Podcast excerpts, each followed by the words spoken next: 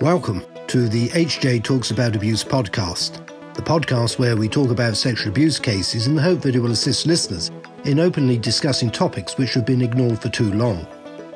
This podcast is brought to you by the abuse team at Hugh James. We are lawyers, so we tend to speak about the legal aspects of abuse cases, but we aren't too shy to speak up about the broader issues faced by survivors of sexual abuse too. We hope that you find it interesting, but more than that, if you are a survivor of sexual abuse, we hope that you find our discussion empowering. Hello, podcast listeners. My name is Alan Collins. I'm the partner and head of the abuse team at Hugh James. On this week's episode of the HJ Talks About Abuse podcast, we're sharing a portion of a recent episode of the British Wrestling Experience podcast. I had the privilege of being interviewed by Martin Bushby on this podcast, along with Alex Davies Jones and Will Cooling. We were discussing the recent all party parliamentary group report on British wrestling. We hope you enjoy this change of pace. Hello and welcome to episode 75 of the British Wrestling Experience right here on postwrestling.com and I'm your host Martin Bushby.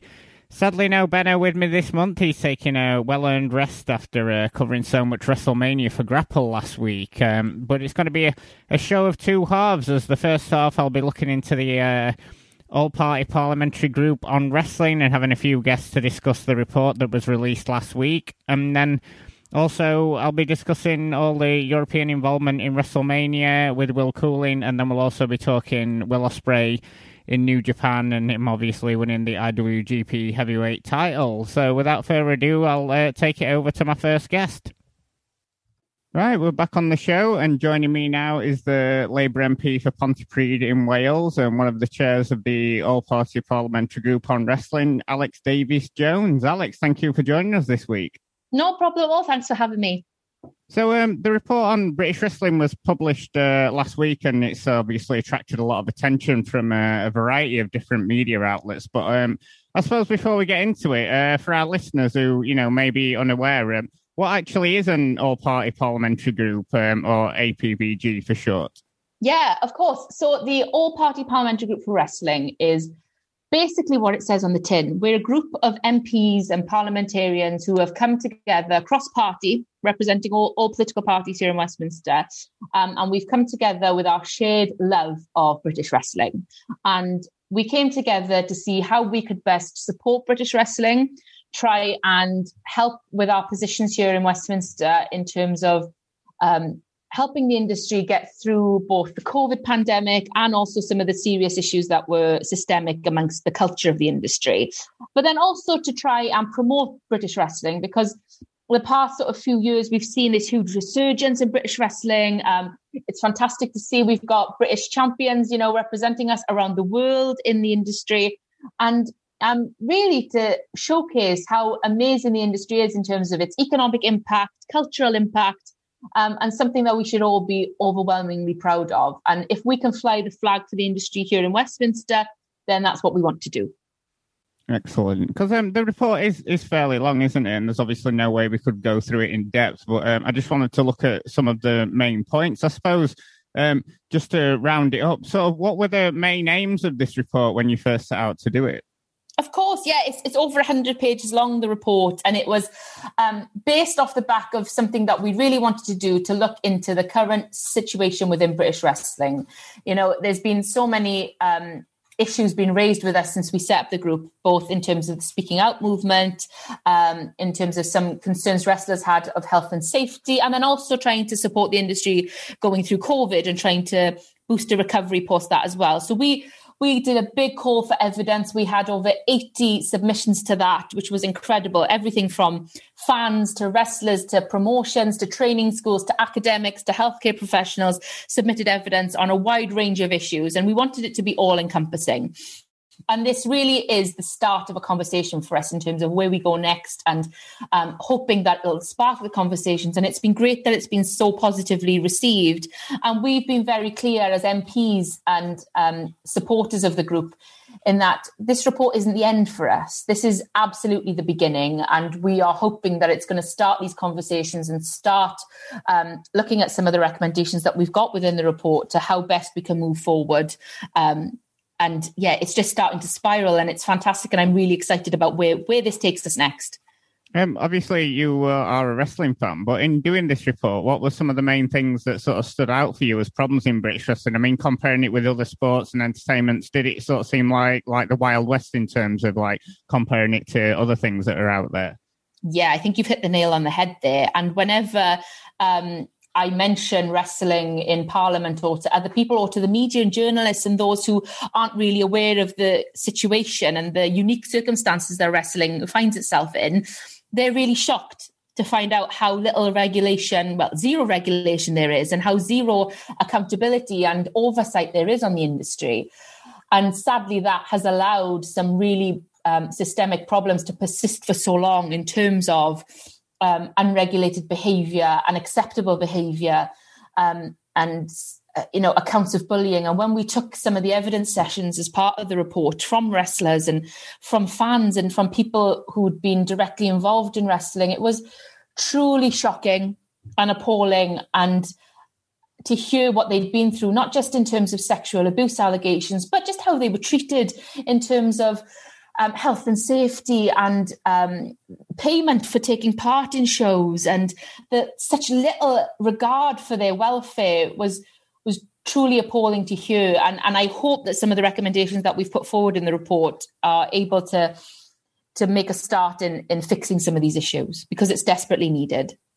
Yeah, because obviously a lot of fans were left horrified last year after uh, speaking out, and obviously the countless stories of uh, alleged abuse in wrestling. Um, and it seems now a lot of fans have either given up on wrestling or are quite reticent to trust British wrestling promotions again. So, I mean, what are some of the key recommendations, sort of like tackle speaking out and to try and solve some of this, you know, this huge issue uh, apparently in British wrestling?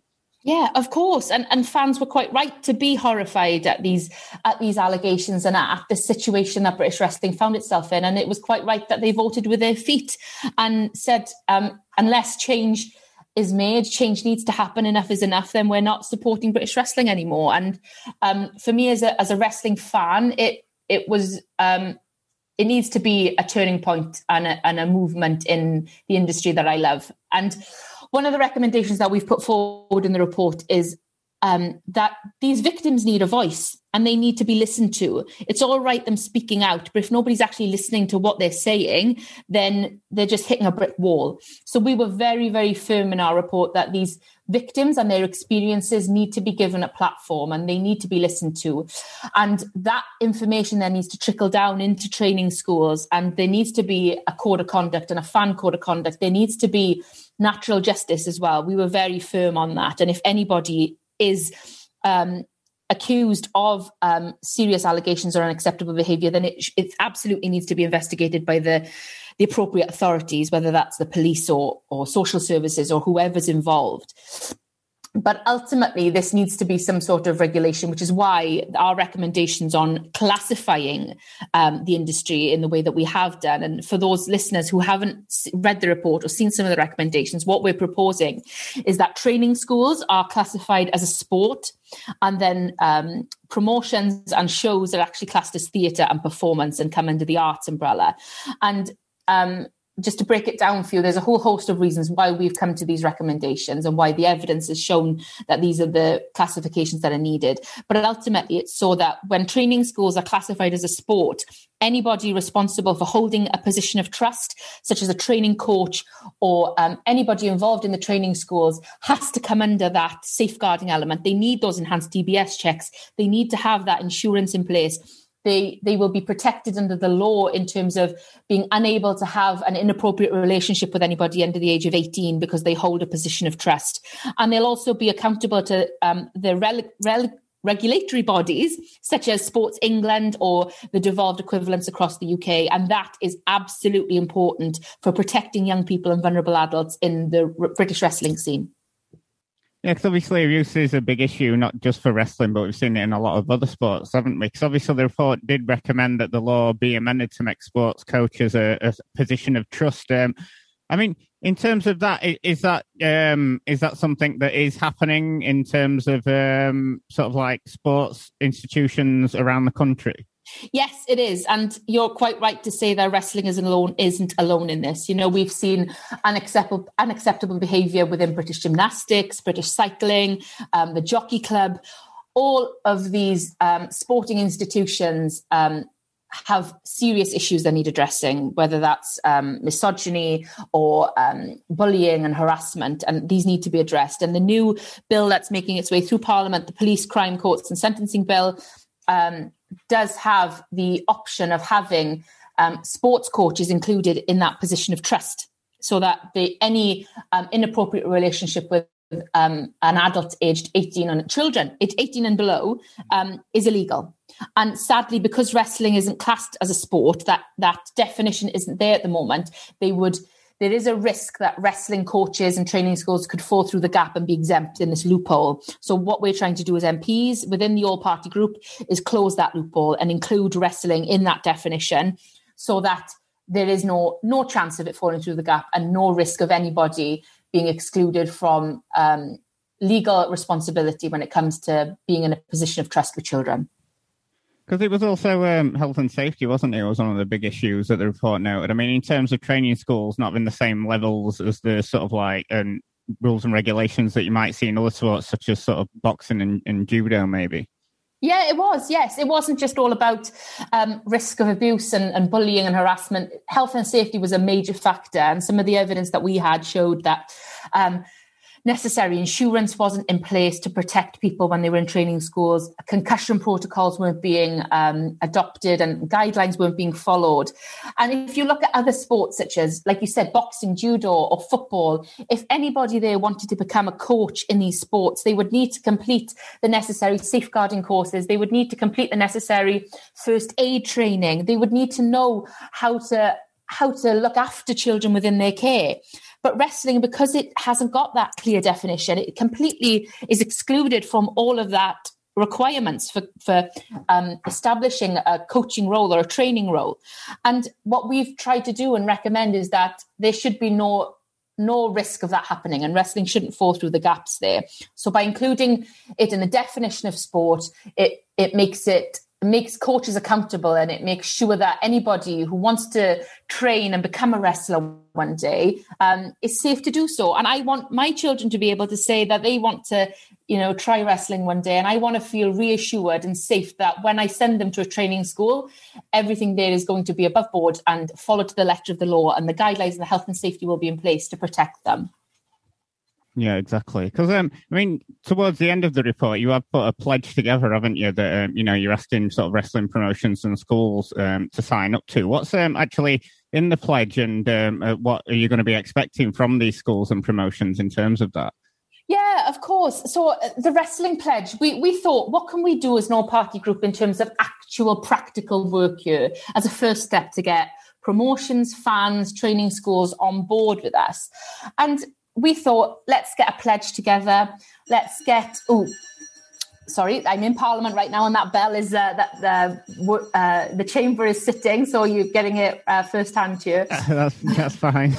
no, but um, yeah. So the pledge is um, our way of saying that what can what can people sign up to, and fans really wanted um, to to sign up to this as well. So it's you know it's basic things like um, holding people to account, not being inappropriate with wrestlers. If you're a fan at merchandise stores or at meet and greet events, bullying behavior online was something that came out time and time again. And this um, implication of trial by social media. And we wanted fans to be able to, you know, sign up to a code of conduct that said this was completely unacceptable, but also for good business practice as well for some of our um, promotions. So ensuring that they have a license and keeping records of their income and expenditure, um, maintaining appropriate GDPR information, all things that you would expect any any responsible business and any responsible training school to have um, we've tried to include in this pledge and make it as wide ranging as possible. Because until we can get a governing body or a regulatory board in place,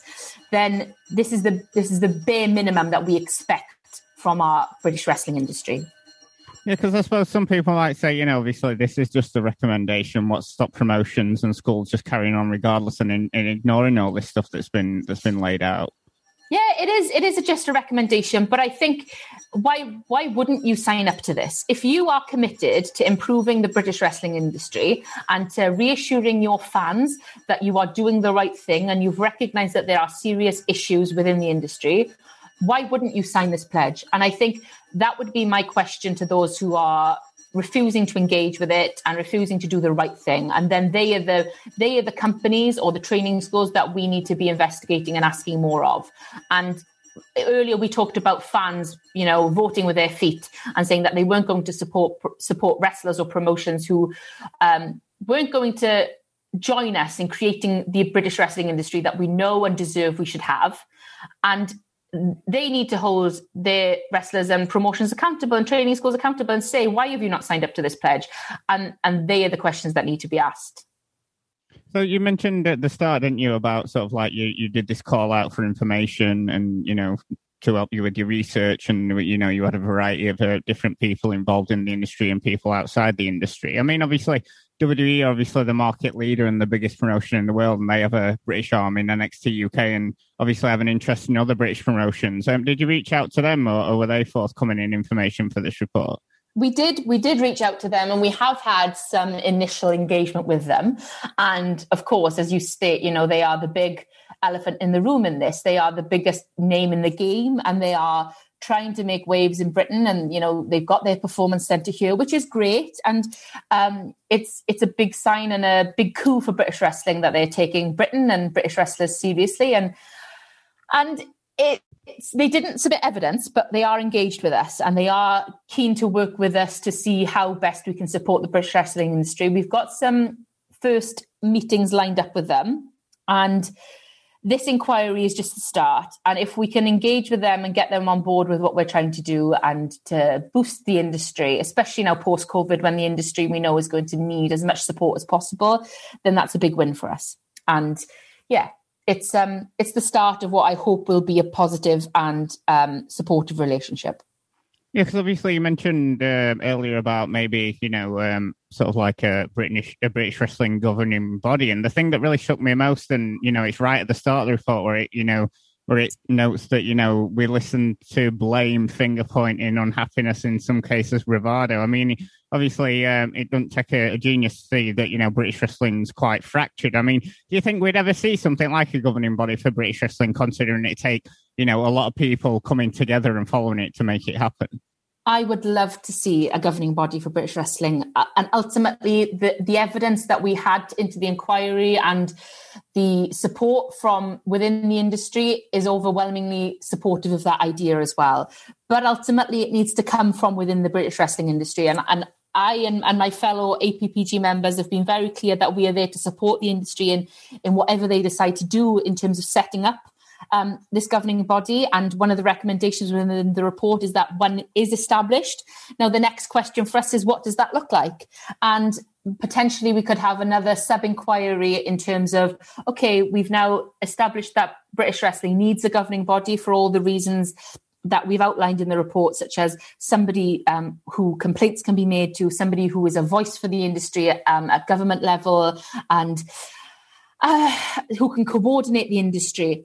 And what does that look like? You know, is there a model already in place in terms of some of the other sports or industries that we could use to establish one and set one up, such as um, MMA or boxing or um, judo or martial arts? Um, or does this need to be uh, start from scratch operational box because wrestling is such a unique industry? Now, I'm I'm keen to explore where we go next with this idea, and if we can bring the British wrestling industry with us as well, then that's what we need to do because this does need to be industry led. But I'd be really keen in the exploration of what a governing body would look like and how we would go in terms of setting one up.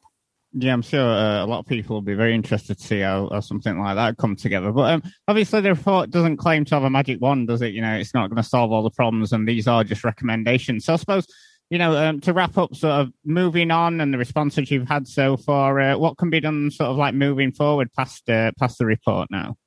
Yeah, we don't have a magic wand, and we're doing this out of a complete passion project and the love of the industry. Um, so next steps are actually quite exciting. We've got some meetings lined up with government ministers to discuss our recommendations within the report. We've got some further meetings, as I said, with WWE lined up. Um, and also with the industry itself. So we want to meet with wrestling schools now to discuss how we can best implement these recommendations. We've got some um, amendments to the new legislation that's coming through in terms of ensuring that wrestling is included so that it doesn't slip through the gaps, like I mentioned earlier. And then next steps on what does a governing body look like? Um, how can we get concussion protocols rolled out um, across the industry? There's so many avenues to explore, and this is just the beginning. And I'm really keen to maybe come back to you in a couple of months' time to say this is the latest, this is how we've been working on some of the recommendations to improve the industry. But it's an exciting time for us, especially as now, like I said, we open up post COVID and we can hopefully get shows back up and running and get fans back in supporting promotions. Yeah, because people probably should definitely go out and um, you know check out the report. It, is available on your website, isn't it? AlexDaviesJones.com, and obviously just Google APPG wrestling and it'll come up there. But any final sort of like thoughts or anything you wanted to mention before uh, before we head out of here? all I would mention is that we're really keen to engage with fans within the industry. So thank you for giving us the opportunity to talk about the report today. And if anybody does have feedback for us, please get in touch with us on Twitter or via our email address. We're keen to hear what you think about the report. And, and if anybody wants to get involved as well, we're always looking for willing volunteers to help improve the industry that we love. And a huge thanks to Alex there for taking the time to speak with us there. And uh, moving on, joining me now, I have two more guests to talk about the APPG report on wrestling. And firstly is Will Cooling from the Pro Wrestling Torch. Will, thanks for joining me this month. Always a pleasure, Martin, to be here, be on here with you. And uh, next up is one of the UK's leading lawyers in uh, sexual abuse litigation. He's he's been involved with uh, some very high profile cases over here in the UK, including uh, Jimmy Savile and the abuse scandal in Jersey. I'd like to welcome Alan Collins. Alan, thanks for coming on. Thank you. Um, pleasure and a privilege to be on. So thank you, Martin, for inviting me, and pleased to meet you too, Will. And uh, Alan, sort of like uh, just going in before we get into the report itself, were you were you a fan of wrestling? Any experience uh, watching wrestling uh, prior to reading this report? I'm glad you didn't ask me whether I'm a wrestler because the answer would be no. but um, um, no, you know, wrestling was sort of staple diet when I was growing up. So I'm going to be sort of giving away um, my age profile here. But in the 70s, you know, um, um, wrestling was on in the afternoons. Um, you know, watched either deliberately or as a prelude to the football results. You know, my dad was um, um, keen footballer and you know football pools and all that kind of thing. So he wanted the results every um, Saturday afternoon for his coupon. And um, yeah, so um, the television we turned on, and you know, I've just got these vivid memories of watching wrestling in black and white with giant haystacks and Big Daddy and so on, and being, you know, you know, you know watching you know the you know the you know the watching them wrestle you know it was very exciting you know and it was very interesting and exciting and you know the more noise there was and the, more um you know violence so to speak um you know the more interesting it got. So yes i've got these very fond and vivid memories of watching wrestling in black and white. We should probably just for the benefit of the americans and any younger listeners we should explain what the football pools was because literally back in the you know 60s, 70s, 80s, even in the early 90s, no national lottery, gambling was quite restricted outside the horse racing business, and so the best way to do gambling on football was the pools, which was literally a game where you picked the games that ended in a score draw. And it was huge, you know, right up until I remember it kind of went at, went started to slide after National Lottery was introduced in the mid nineties. But that was like the biggest gambling in the country outside horse racing. Yeah, well, you know, my, you know, my father, you know, oh, you know, no, he was, you know, he needed those results on a Saturday afternoon, come what may, regardless, you know, and um, yeah, he was like tens of thousands of people up and down the land, you know, um, you know, football pools, you know, it was big business, it was a big thing. Yeah, it certainly was, and um, I know a lot of uh, British wrestling fans will have sort of like memories of that World of Sport era, especially if you go out and talk to a lot of people. They do talk about the World of Sport era of wrestling, but I suppose moving beyond that, um, you know, before we get into the report itself, um, Alan, obviously one of your main areas of expertise is with abuse in sports. Were you made were you made aware last year of all the abuses happening in British wrestling? Obviously, we had the speaking out movement and people reading all these horrifying stories uh, that were happening in you know local training schools and also British promotions around the UK.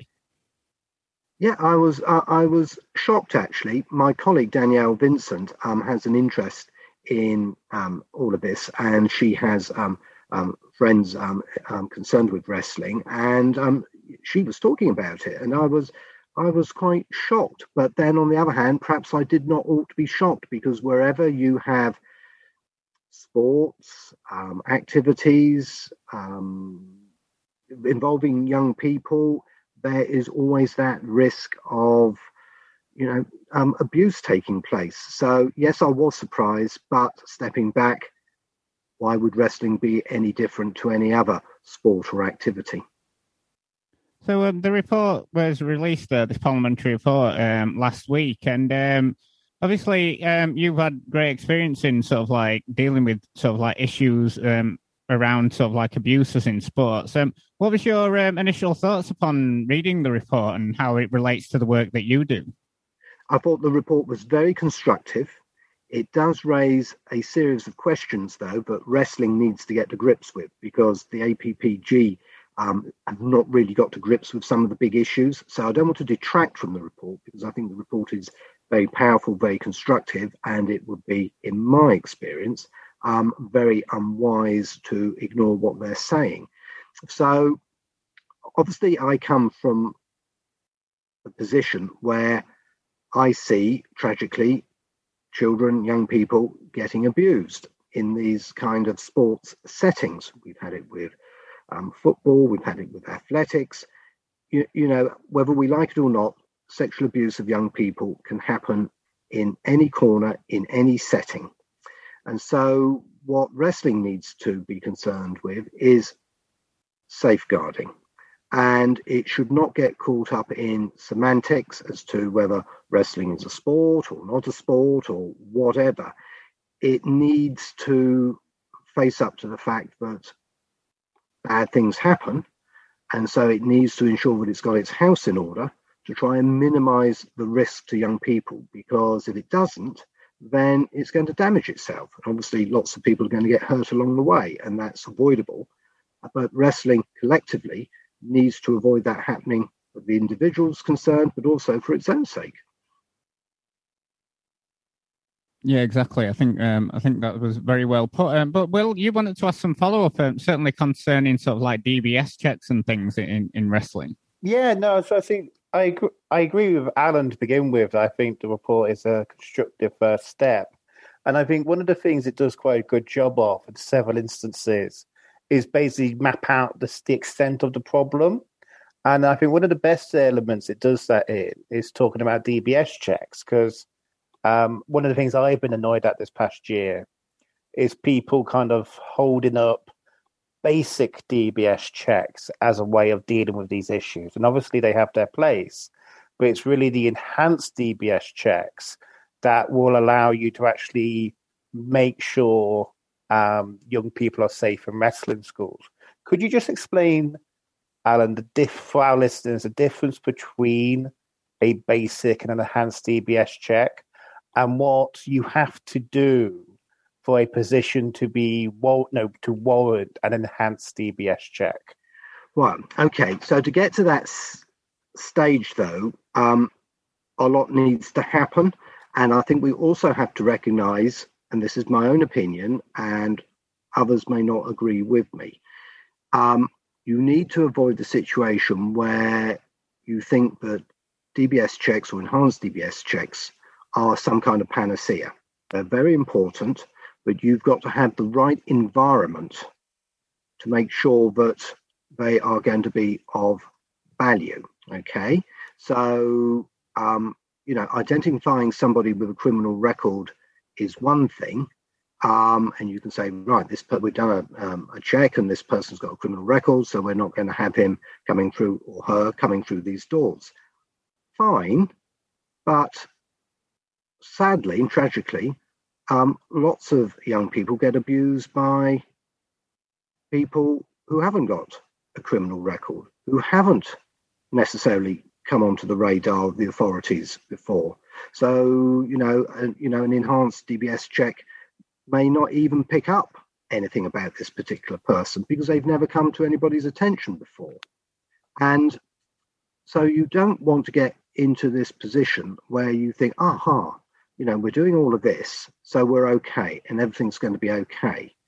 Because problem is that you find down the road it wasn't okay because you haven't got the right culture in place. So, um, you know, I was looking um, yesterday at um, um some safeguarding um, that's published by um, British Wrestling. You know, that's all good.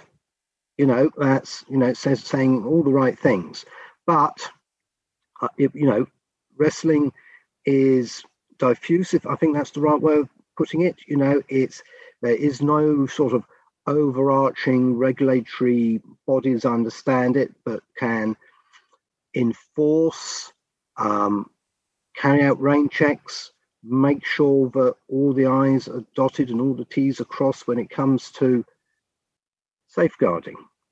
So if you've got a sort of splintered setup, you know, that is a risk in itself because in the absence of some kind of overarching regulatory body, how are you going to make sure that every club, every organization, every coach, every school is doing what it's supposed to be doing?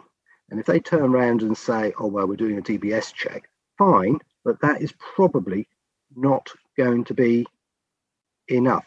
So you've got to start thinking like the um, APPG are, sort of saying in their report, th- think about um, governance, and you've also got to think about culture. So that, let's just say you've got a school, um, and you've got obviously young people there. Supposing if something isn't quite right, would that youngster know who to express their concerns to, who would they go to, and if they did go to that particular person, does that particular person know what he or she should then do with that bit of information? What do they do with it? Who do they go to? And so on. So um, that is what leaps out at me from the from the report.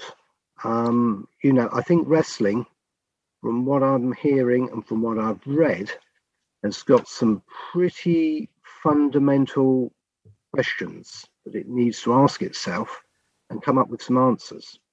Yeah, no, if I could just come back to that, I agree with that entirely. I mean, the, the point I was going to make with the enhanced DBS checks, which the report makes as well, is at the moment wrestling training is so chaotic. Hmm. They probably don't have anybody who um, would qualify to be eligible because enhanced DBS checks, you have to be working in, on a sustained basis with young people and vulnerable adults. But yep. because you have this horrible thing where often wrestling training schools don't have identified lead trainers, they have children uh, training with adults and with no bespoke children's classes.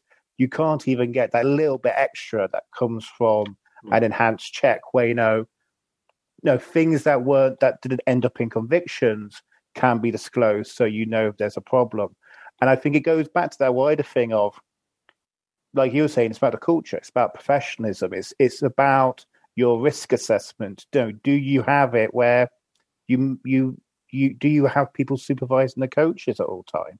Or is it actually a coach a lead wrestler just being allowed to train individual wrestlers on a one-on-one basis things like social media, things like how they contact each other. Yeah. You know, at wrestling at the moment, you've got young, no, you've got children who are wrestlers who are sharing cars of adults who who who haven't been checked, who are be, giving adults their personal phone number or their social media profile. This would be unheard of. Scenario. Let us say you've got a particular school and there's a concern that an adult a member of you know the coaching staff um, keeps wandering into the changing room Okay, nothing actually happens, but this individual keeps wandering into the changing room. The you know, which you know is the changing room used by the by the youngsters, the children and young people. You know, which clearly is not supposed to happen. Um, and I think it's an example that is perhaps cited um, by British um, um wrestling.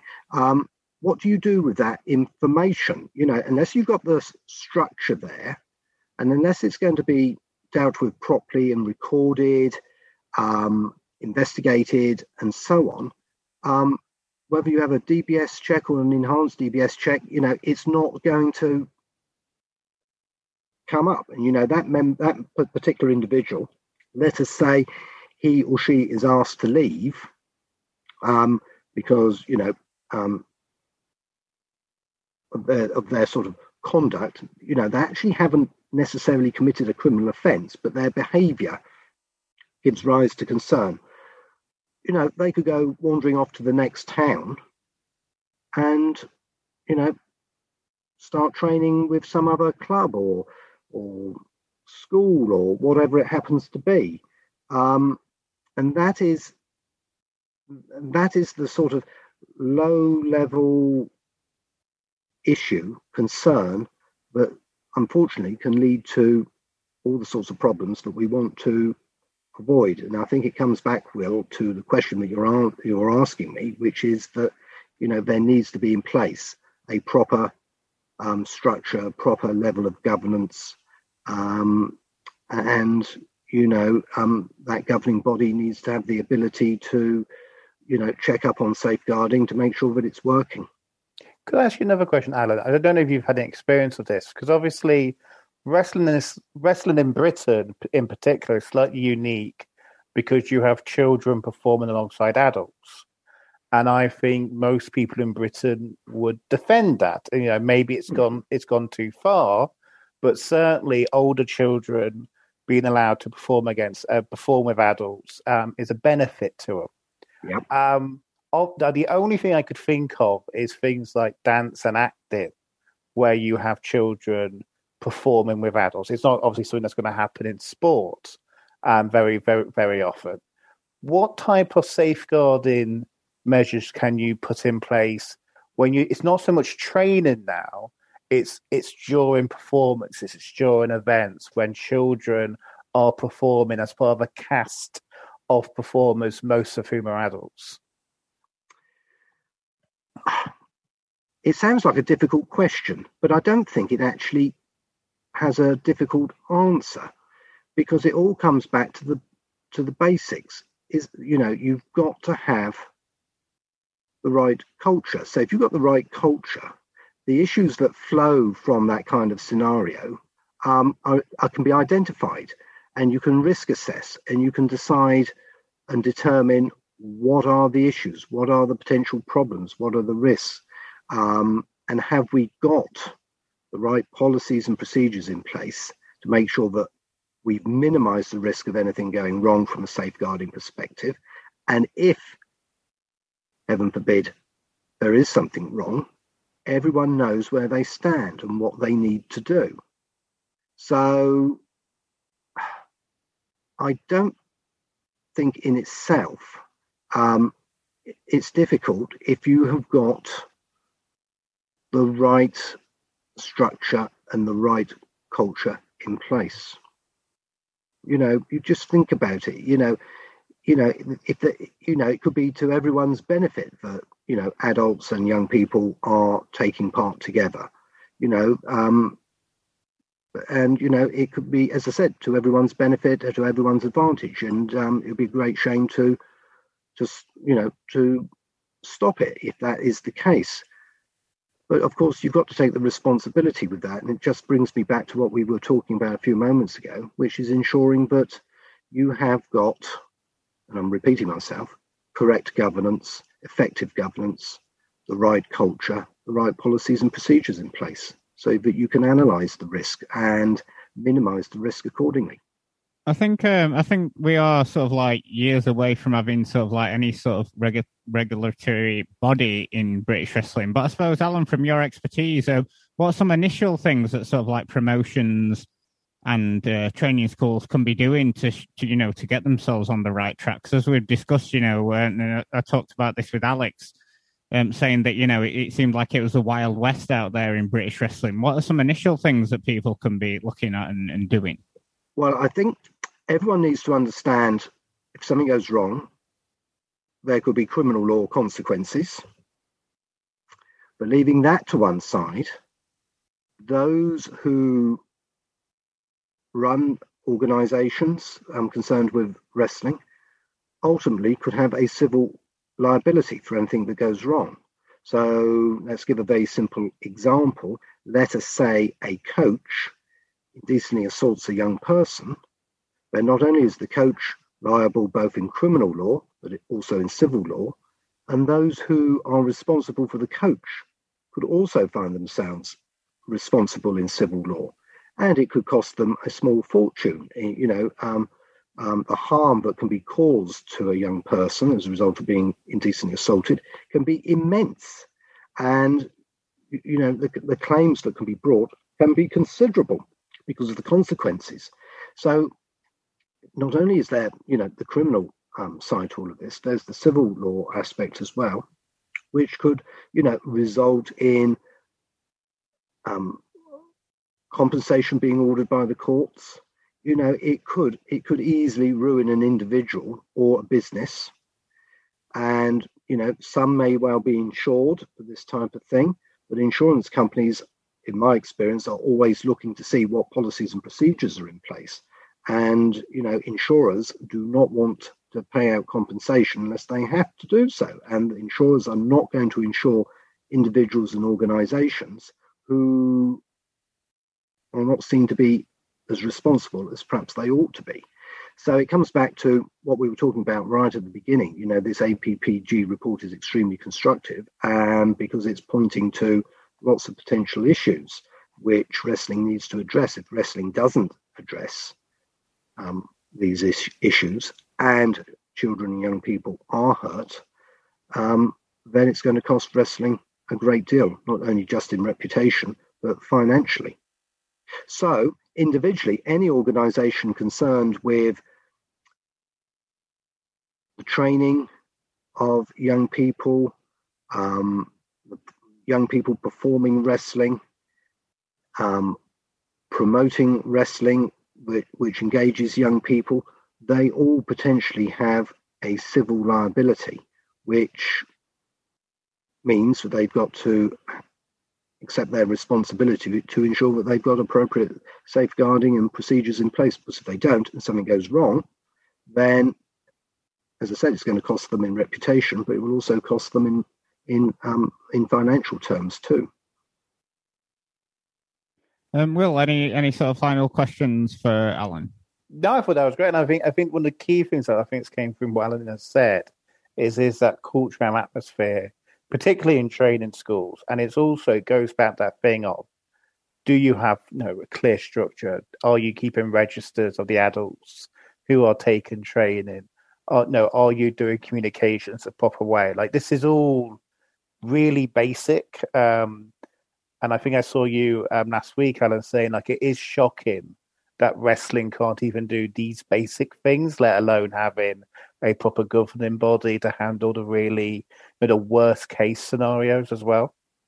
And of course, wrestling can look at other sports um, and other activities as well and see what works well and also what has gone wrong because we see time and time again with lots of organizations which you would assume would have their would have got their act together but have not so they've got lots of written policies but whilst they look good on paper, in practice, they turned out to be meaningless because all these fancy detailed policies were created. They all looked good, they all sounded good, but they were shoved literally in an envelope and placed on top of a filing cabinet or in a filing cabinet where no one looked at them. So it's a big error for any organization to think, oh, well, we've now got a safeguarding policy. Hey, hey, box ticked, we're okay. Far from it. You know, that is fool's paradise. So not only do you have to have the procedure, you need to understand it and you need to ensure that your staff and your colleagues and everybody in your organization actually understands it. And, and you not only do that today, but you do it next week, next month, next year, and so on. You have to go back to it because people forget and people fall into a sort of sense of, you know, it's not going to happen here, we're okay, nothing nasty is going to happen here. And they have a false sense of um, security, where in fact it's insecurity because, you know, they don't know what they're doing. They think they do, but they don't. And there are organizations out there that will come in and pressure test your policies and procedures. And so look to see what has happened elsewhere. And you could look at the Independent Inquiry for Child Sexual Abuse. It looked at all sorts of different organizations and institutions up and down the land. And speaking to myself, there's lots of common threads and patterns where which showed you, yeah, you know, um, very able, intelligent, business orientated people had gone to the trouble of having policies and procedures in place, but they didn't work because they were sort of forgotten about and they weren't tested and retested and staff weren't reminded, staff weren't properly trained or retrained, more importantly. Um, and so, all I would say to any organization out there concerned with wrestling is your opportunity. It's wake up time. Don't get caught out. That was brilliant. Thank you, Alan. Been really eye opening. Certainly a lot of uh, food for thought in, in what you've been saying there. And uh, yeah, I think it is uh, going to be a long, hard road for uh, British wrestling. But uh, Alan, thank you so much for taking the time. I know you're a very busy man, but thank you for taking the time to speak with us uh, today. Thank you, Martin. Nice to meet you too, Will. Thank you, Alan. If you're interested in British wrestling, then be sure to check out the rest of the British Wrestling Experience podcasts. As we mentioned in the interview, we discussed the all party parliamentary group report on British wrestling. The APPG report has raised a number of serious concerns and questions which the world of wrestling need to think about and address. So I hope you found the podcast of interest. Join us again next week on the HJ Talks About Abuse podcast when we'll return to a more normal episode, if I can put it like that. So thank you for joining us and look forward to sharing a podcast with you next week. Thank you for listening to this episode of HJ Talks About Abuse. You can subscribe to our podcast on iTunes, Spotify, or your favourite podcast player. If you'd like to speak to us about something you've heard today, we'd love to hear from you. Email us at aboutabuse at hjtalks.co.uk.